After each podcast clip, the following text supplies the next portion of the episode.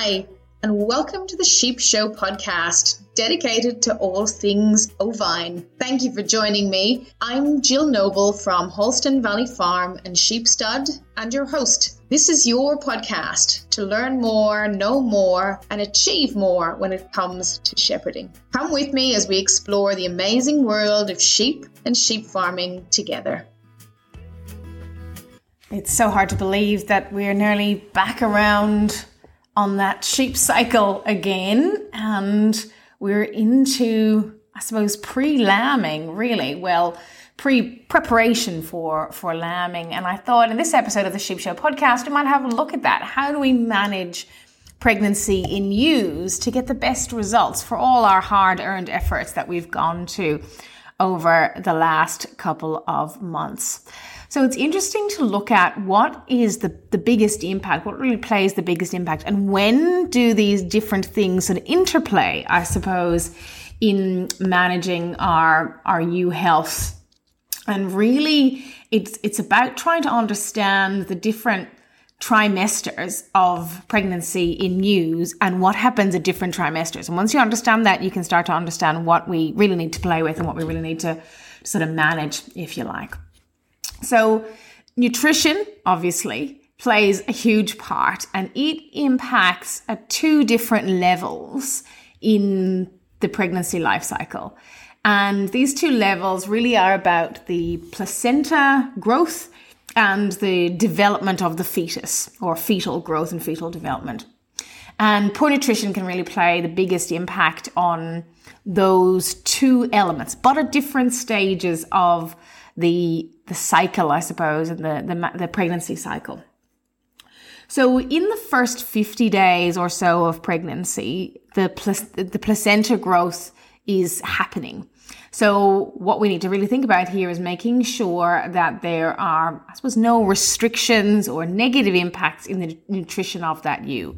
Think back to some of our earlier podcasts where we looked at condition score. Obviously, we want to try and get our ewes condition score high. If we can get it close to three, that would be ideal. That's going to obviously help her ovulate and help her conceive in the first place. It's also much easier for us to maintain condition than to increase condition. So if we want to try and get that, and of course that's going to help. Then you've got to think about managing your pasture. And we'll be having some conversations over the next couple of months about that and how we can, I suppose, prepare pasture, what pasture, what pasture paddocks you might need for pre lambing, during lambing, and after lambing as well. But we'll come to that. So, placenta growth, first 50 days, and really fetal growth is minuscule in those early, early days. Then from mid pregnancy, so this would be sort of day 50 of the, of the pregnancy cycle to day 100, we're having rapid placenta growth and still, again, minimal fetal growth.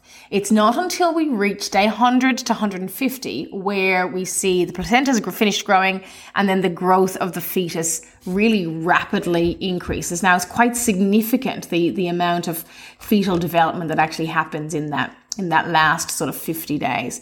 And this is where we really need to make sure that the, the nutrition of our ewe mid pregnancy is adequate because if it's not, what we're going to have is reduction in the size and the function of the placenta.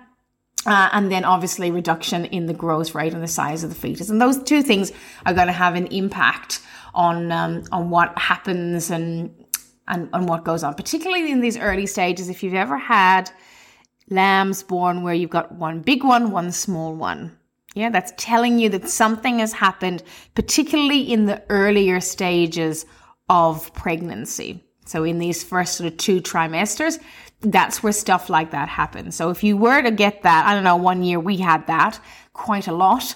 And that sort of worried me a little bit. And investigation and chatting to people worked out that really it's about what inadequate nutrition paddocks feed that, that you actually had during those first two trimesters. So we want to try and keep things as, as a, rising plane or as even as possible without having any sort of restrictions or any sort of challenges throughout that um, that cycle. It's also interesting to to look at if you do look at wool production in your lambs, it's actually affected by ewe nutrition during pregnancy as well.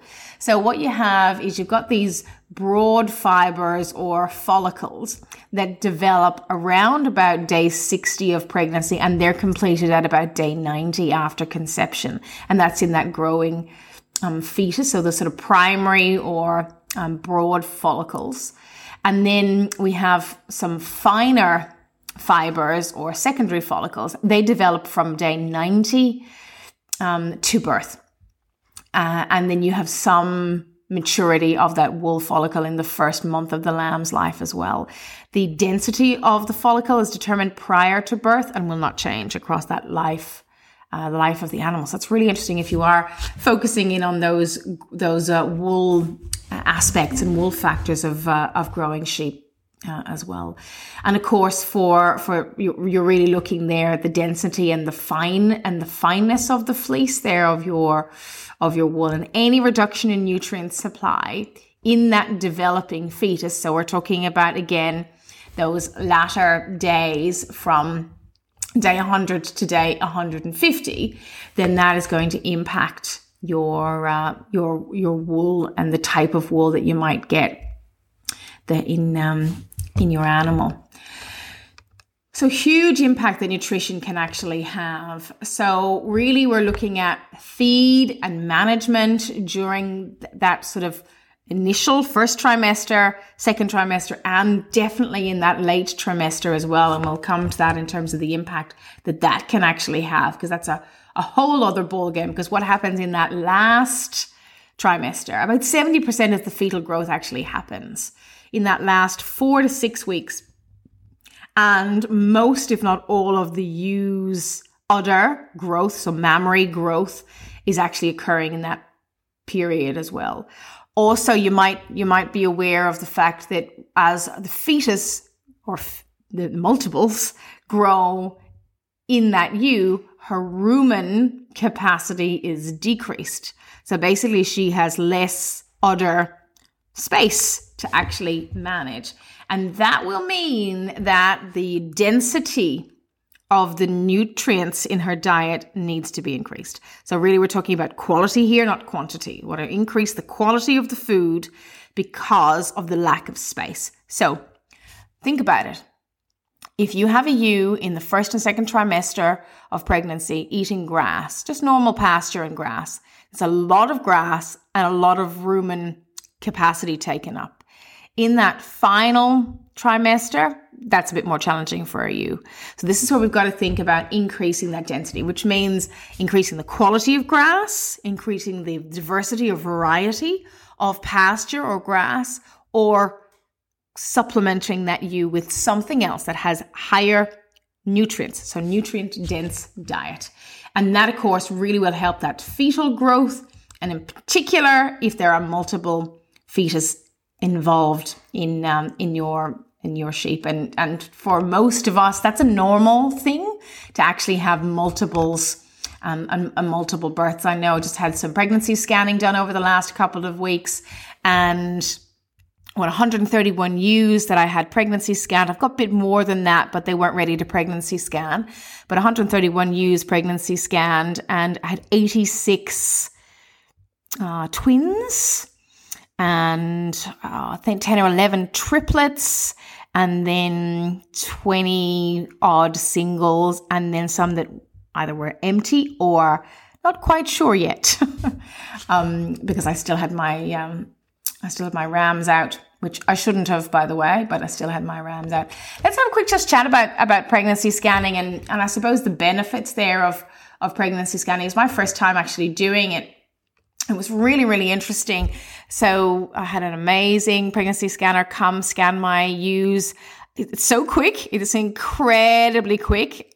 So we got through all the ewes in like 40 minutes, seriously. Um, and basically an ultrasound just under the udder, just down, down low on the udder.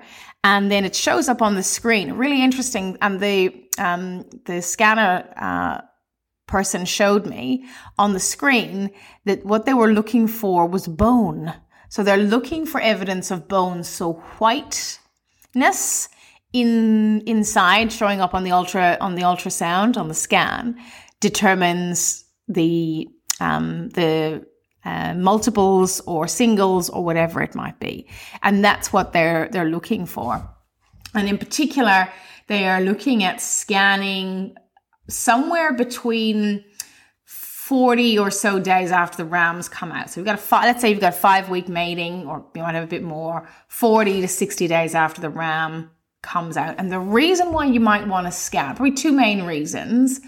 One is to identify the twin bearing ewes or multiple bearing ewes, and the other would be identifying your um, empties, if you like, or dry ewes.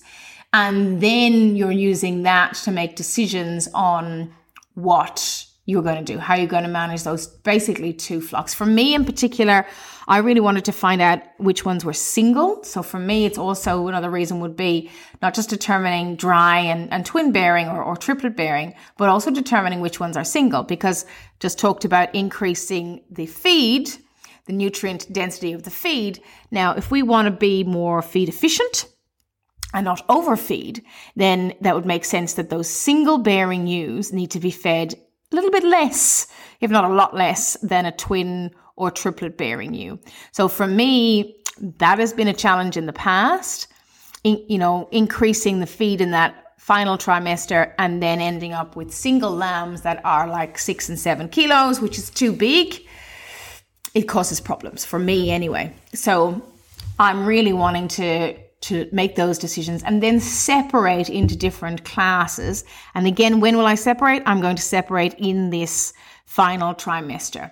So for me, one of the, the next activities on the sheep calendar will be vaccinating my ewes prior to pregnancy. So that will be in that last four to six weeks. And that's when I will increase the feed. And that's when I will take out my singles and manage them separately so they don't get as much uh, feed or additional feed. And why would we want to increase the feed? So going back to our, fi- our final trimester, why would we want to increase the, the feed? Well, again, we want to make sure that the ewe is in better condition. Better condition ewes in late pregnancy leads to better survival of lambs. We also want to make sure that that those that fetal development is good because of course what impacts lamb survival is the weight of the lamb. So you want your lamb. It does depend on the breed. So bear that in mind. Look at your breed standard and determine what size is going to be appropriate. But for us, listen, anywhere from three and a half to five and a half kilos. Yeah, that would be that'd be perfect. So, you know, an average there, four, four and a half kilos is is brilliant. And I for me, I'm wanting if, if there's twins, I want them very equal weight. If there's triplets, I want them very equal weight. I might have told you a story last year about one of my amazing ewes who had triplets, and every single one of them was exactly the same weight.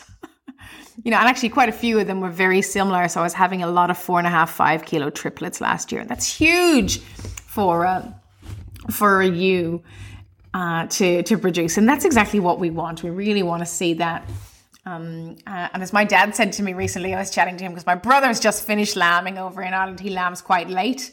Um, check out Andrew's podcast uh, episode if you haven't listened to, to Andrew talking about crossbreeding sheep in uh, in Ireland and uh, and the UK.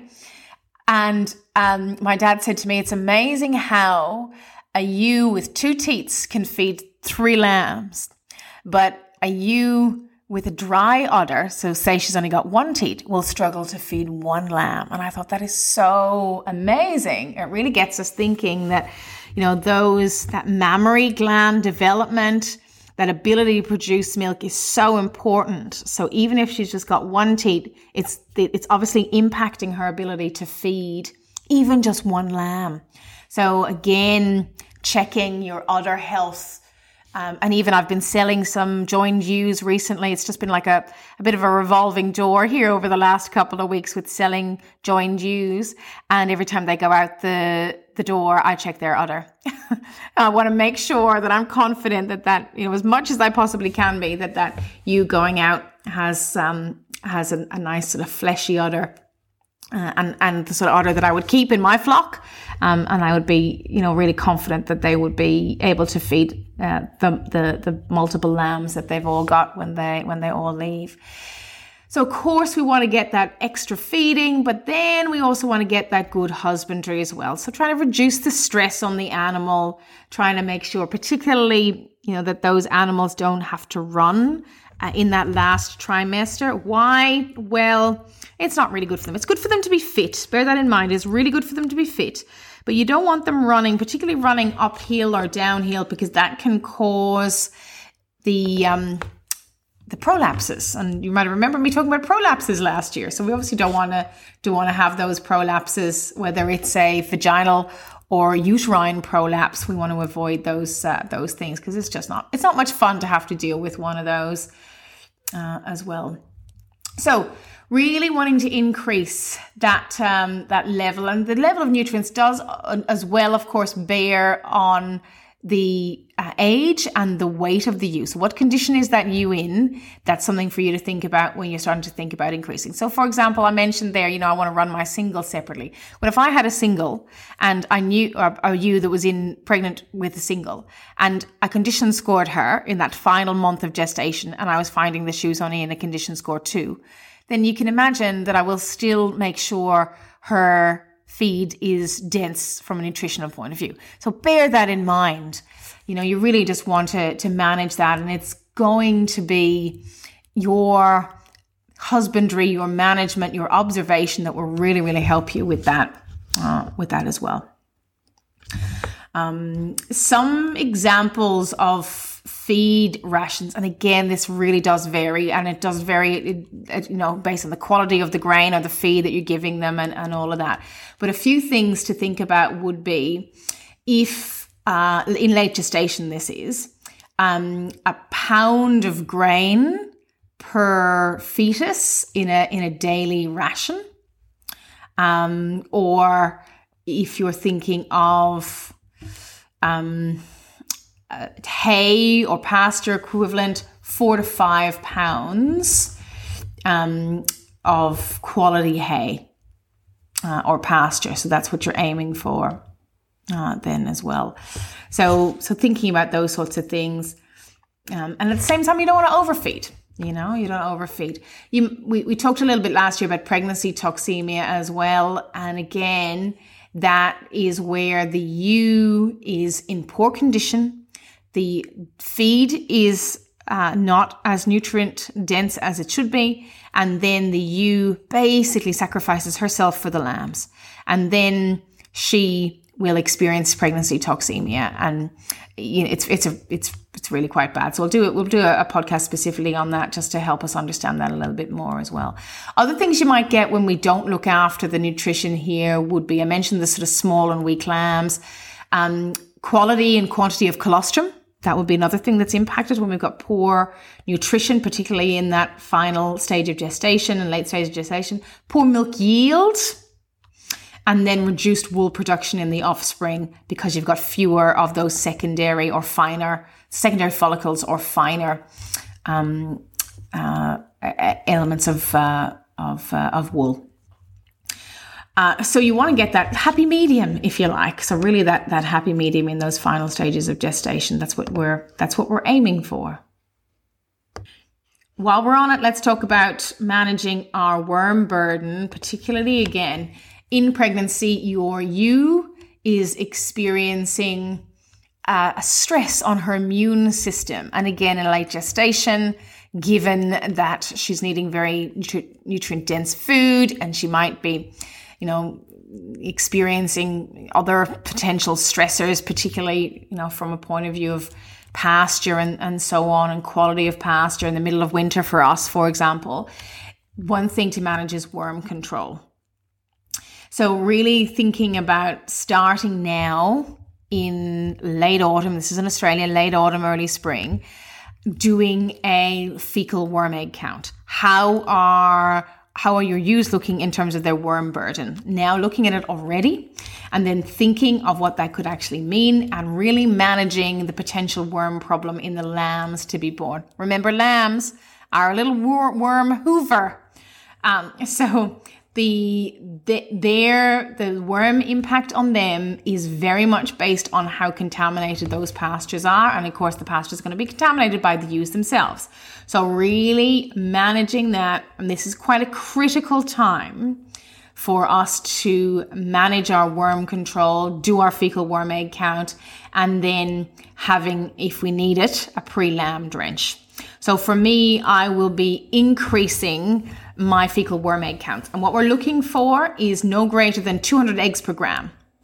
Uh, if you if you see anything like that, anything increased on uh, on 200 eggs per gram in your ewe mob or even an individual mob, individual ewes, then you really need to be thinking about managing that and managing that quickly because that is going to impact not just the ewe and her ability to deal with pregnancy and giving birth and then uh, lactating. But also bear in mind, it is going to impact the burden on the pasture that your lambs are going to be born into and your lambs are going to start eating. We're going to have a chat. I know if you have had some podcast listeners. Thank you so much. Contact me and ask me about pasture management for lambing. So we're going to have a bit of a chat about that too in another podcast. So you know, watch this space for that one, and that will be um, helpful because, of course, one of the biggest issues we have to manage when we are in this um, this stage of you know, very final gestation, early lactation, then it is it is um, pasture uh, and trying to manage that as best we can. And of course, it's particularly in the middle of winter, it's a huge challenge uh, for a lot of us, no matter where we are in the world. We, we do need to, and that's why one of the reasons why Andrew now lambs much later. Um, so I know when I when we grew up, we were always lambing in in uh, this is Ireland, uh, a northern hemisphere, lambing in December, December January. Uh, uh Andrew starts to lamb now in March. Uh, and and uh, and finishes sort of mid-April. So and, and he finds he's able to lamb out on the pasture where in the past we would always lamb in sheds and indoors, and a lot of almost all the lambing in uh, in Ireland and the UK would be done indoors. Pros and cons, of course, the the ewes often aren't all that fit because they're in sheds and don't get a lot of exercise, and that's really quite an important factor when we're managing our ewes in uh, in pregnancy and uh, and late gestation. Just going back to that um, worm burden element we just talked about a second ago, it, it is interesting to look at the fact that um, when the fetus is growing, particularly in those late stages of uh, pregnancy, the demand that the fetus has, particularly for glucose energy and protein, actually also lessens the ewe's ability to resist parasites. So she might be quite worm resistant early on in the year or throughout the rest of the year. Like I haven't had to drench my ewes all year. Amazing. No drenching at all in my my ewe mob. But again, this is a you know coming into lambing. This is a different sort of this was a different time. So um, there's a, a phenomenon that's uh, actually called peri-partri Parturient rise, and that's a, a huge increase in, parasite infection. So again, wanting to watch that and just being aware that that that ewe has a temporary loss in that um, in that resistance that she normally would have when we're facing those challenges uh, in this stage of pregnancy and uh, and coming into lactation. For me, the other thing I'm going to do to try and, if I can, not drench again, would be again coming back to our feed. If we can actually increase the protein content of the ration during late gestation, the protein, uh, higher protein rations can actually reduce egg counts in these these ewes in these late gestation ewes. So imagine if we could do that. So again, comes back to that feed, even though there is going to be that temporary, you know, re- reduction in resistance and immunity, then we can actually increase the protein in the feed, whether it's through high protein pasture, high protein supplement, grain, lucerne, whatever it might be, then of course that can really, really help as well. So thinking about those those elements can really help. Uh, and and of course, the, the less drench we have to use, the better. One of the things I noticed this year, having not drenched at all, is the amazing amount of dung beetles in my in my sheep's manure uh, and I was just uh, really enjoying that all summer. We have some winter active dung beetles here on our farm, which is amazing too. Not as much because they're obviously they're they're more active in those um, in those summer times. The the type of dung beetles we have. But watch that on your own property. You know, do you see dung beetles different times of the year? And knowing that when we drench, it does have an impact on that dung beetle population. And, and you know, there's so many reasons why we we want to try and reduce drenching um, notwithstanding the fact that a lot of us eat our produce. So we want to try and, uh, and not do that if we can. And of course, it impacts the. I, I actually haven't seen any research on this, but I'd love to know if there is. But I'm absolutely confident that it impacts the um, rumen. It, it, should, must impact their their stomach and the, the biological elements in their stomach if they're being shoved chemicals down their throat particularly frequently. So interesting to sort of look at how we can increase the protein and then therefore use that to offset and not have to drench again. But again, management, husbandry, feed, nutrition, that's really where it's at. When we're talking about this stage, we often talk more about the lamb, I suppose, and, and getting, you know, lambs on the ground. But it's also good to bear in mind how nutrition also impacts on ewe mortality. Obviously, we know that ewes die during lambing or after lambing potentially as well. And what can make the biggest difference? Well, it comes down to managing nutrition. So if we can increase that nutrition condition score, our ewes, when they are in better condition score, they were much more likely to survive, particularly if, again, times are tough, there's stress, there's immunity compromised, whether the weather might be bad, they're, they're twin bearing or multiple bearing, all those sorts of things as well. So mortality increases when we have a, a particular condition score of two or less than two during late pregnancy. And, and it really, really does increase um, huge, um, a huge amount. So we want to try and um, make sure that by lambing, ideally our twin, our twin or multiple bearing ewes are like three or three and a half. And again, they have very good pasture, high nutrition, high protein. Um, singles are, I would still say three by lambing. Um, and uh, and again, if we think about the weather, then we try and provide some sort of protection for them uh, as well. Um, with older ewes, that's the other thing perhaps to bear in mind. And I know I've got quite a lot of, you know, 13 and 14 old ewes, year old ewes. They would need to be fed better rations as well. So bear that in mind. If you do have some, you know, girls who've been around the traps and, and really do do well every year and they're just getting a little bit older, I would still give them the VIP treatment. Chances are they're going to be carrying multiples, knowing those girls anyway, but keeping their nutrition up and really trying to manage them as, as little VIPSs. Very important sheep. um, and and yeah, giving them everything you can give them, and again, really making sure that they have um, they're in good condition score. They have unrestricted feed, and um, uh, and that again, you're you're managed any sort of thing that might additionally compromise their immunity, like the worm burden and things like that. So really watching, watching, and uh, and focusing on that for success. Let's talk a little bit about some micronutrients that might be particularly uh, useful and important for our sheep in these uh, in these stages as well. The two that are the main ones, particularly in late gestation, are selenium and vitamin E.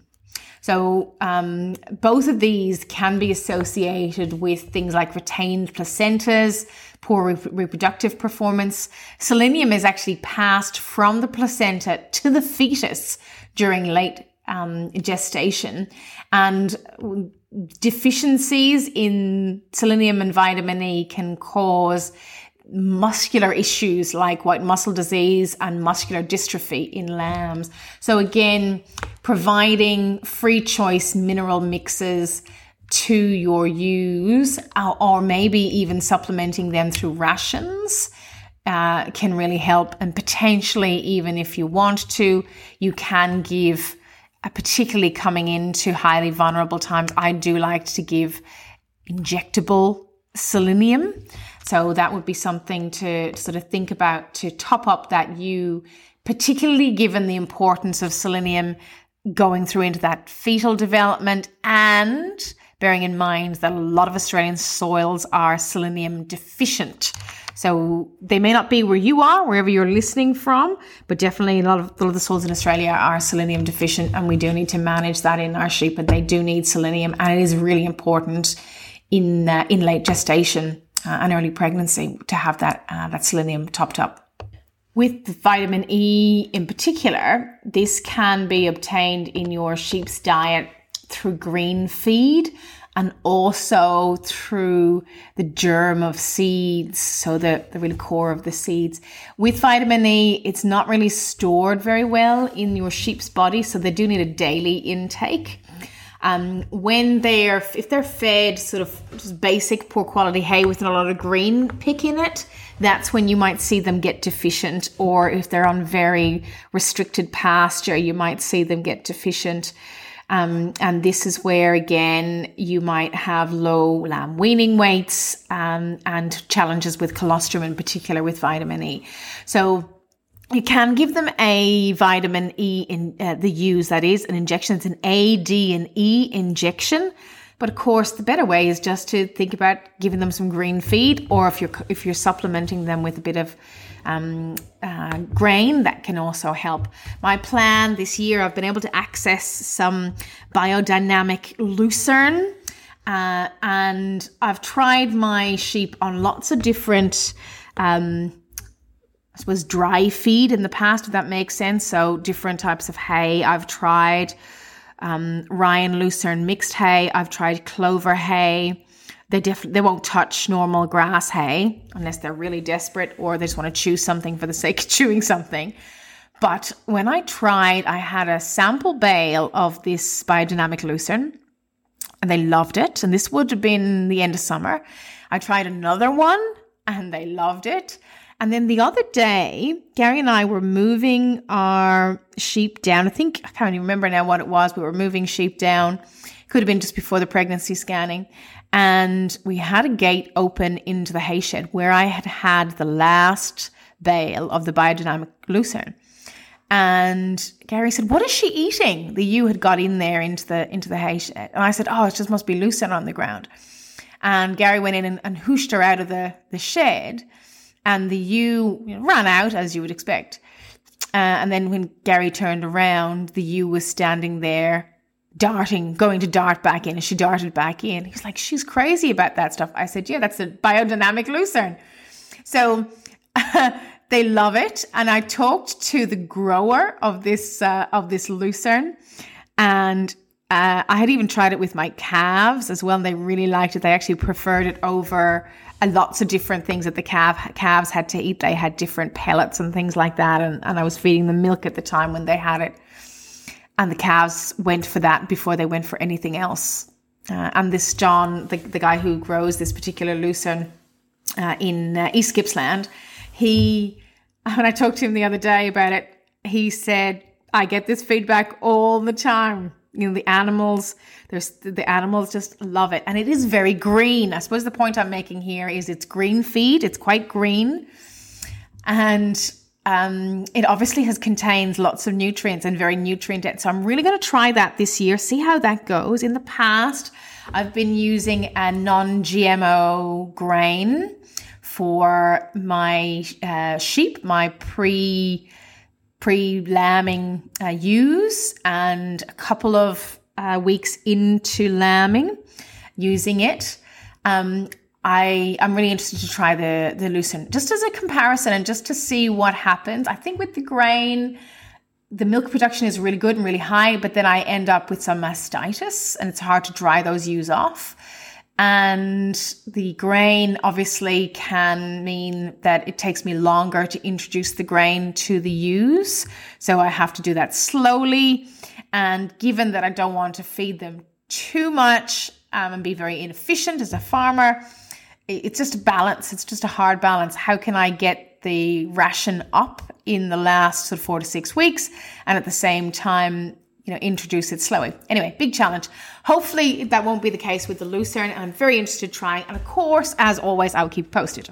I'll let you know how it go. And if it does make a difference, and if I do see, you know, the improvement, what I'm looking for, the, the high nutritional density, um, the, the, the particularly colostrum, milk production, and then where I have lower, potentially lower instances of mastitis as well. That would be really nice because that sort of gives me the best, the best balance. I do, I do worry about feeding grain. They love it, of course. They love the grain, but I prefer not to have to do it if I could. Um, hmm, so it's just one of those challenges. So yeah, it would be interested to know what you do and how you top up your sheep to uh, to keep their both their uh, nutrition, but also their um, uh, the that, the uh, the energy uh, up to them as well. So always very interested to see what other people are, are doing and what works because that's how we learn, isn't it? How we can share share different stories and and different strategies along the way. Probably the other nutritional element or mac- micronutrient really is um, calcium to sort of look at that. So let's have a bit of a an explore of what we need to really look at. Quite important again, late gestation, our ewes requirements for calcium virtually double in this stage. And what we're really trying to battle here is milk fever. And milk fever is low blood calcium levels. And it's because of inadequate intake of calcium or failure to be able to use or mobilize calcium reserves that the actual ewe might actually have. Too much calcium can, of course, cause a problem. This is sheep, so we're always trying to get that Goldilocks effect, that perfect ba- balance here. You know, because because again, with with selenium, you can have selenium toxicity, so just bear that in mind. So. Um, vitamin E, not so much because again, it's daily dose and it will probably just be sort of excreted from the body. But some of these things like selenium and calcium can actually be a problem. So we've got to get it right. So here again, listen to it. Um, legume hay for lactation. Yeah, legume hay for lactation and uh, a mixed legume grass hay during gestation. And what's legume? Lucerne. So again, really interested to see if this helps. Not that I've had um, milk fever in the past. Uh, I've had sort of inklings of it with my um, triplet bearing ewes last year, but never had to actually give them the um, uh, little liquid um, injection that you have to give them. I always keep it on hand, that sort of Minbal uh, or Min-Cal. I always keep those on hand. Uh, challenges here would be the grains, corn, barley, oats, very poor sources of calcium. Um, forages are generally higher. So when we have lucerne and clovers, um, are higher in calcium. Uh, of course, you can supplement your ewes with your free choice lick, um, dical phosphate, limestone, um, kelp as well as a very good source of calcium. And, and um, you know, I'm a big rap for, for kelp and seaweed. Uh, so that can be um, that can be really good. And, and, and you know, a, a, lot of my ewes, like when I come in to um, bring them in to do their drench or their um, vaccinations for pre pre lambing, I will also give them a drench of Min-Kel, which is a kelp, a mineral kelp liquid supplement. Um, and I also give them um, in like even in their legumes, I will add, or if I was doing the grain, I would add seaweed meal. So, so actual uh, dry seaweed meal. And when I give them any licks now, they also get dry seaweed meal as well. So it's a good reminder just to sort of think about how beneficial that kelp is. And of course, you can't overdose on that. The it's it's just such a perfectly balanced um, product. Um, and you can get it in lots and lots of different places. Google it or message me if you're in Australia and you're not sure where to get it. Message me. I can put you in touch with lots of different people who have it in a dried form. Vitek Organics is one. Um, but there's lots of different providers. Um, but Vitex Organics is definitely one that, that when I get my min kelp, my liquid kelp from, that's where I, where I get it. Um, and again, give them a bit of a, a bit of a boost with that orally, and uh, and that helps them with uh, with those elements there. So, a few things for us to think about how we can, I suppose, get prepared for what's ahead. Um, hopefully, try and manage that as best as best we can. It's also good, perhaps, to top them up with a bit of salt. No harm to give them a bit of salt. Um, they mature sheep can actually consume about nine grams of salt daily, so that's huge. So, you know, how can we get that um, uh, and ensure that they, you know, they've got that salt uh, element as well. And of course, that often has lots of trace elements in there uh, too. So, lots of things to think about there when we're thinking of uh, getting ready for la- uh, lambing, but also what we can do now. What we can do now to make sure that the lambing is as successful as it possibly can be. And of course, there's more. so, over the next couple of weeks, we will have more Sheep Show podcast episodes helping us to get, particularly get this nutritional balance right. We've got one coming up, particularly focusing on those minerals for sheep and how we can manage that throughout their life cycle, but particularly, of course, in late gestation and, uh, and pregnancy. Uh, and lactation as well, and lots more coming up to help us have a successful lambing season. You've been listening to the Sheep Show podcast with Jill Noble from Holston Valley Farm. Please take a moment to share this episode via your podcast app, email, or via social media channels. Each share helps us reach listeners just like you who can benefit from our content. Thanks so much for listening. Until next time, sheep well.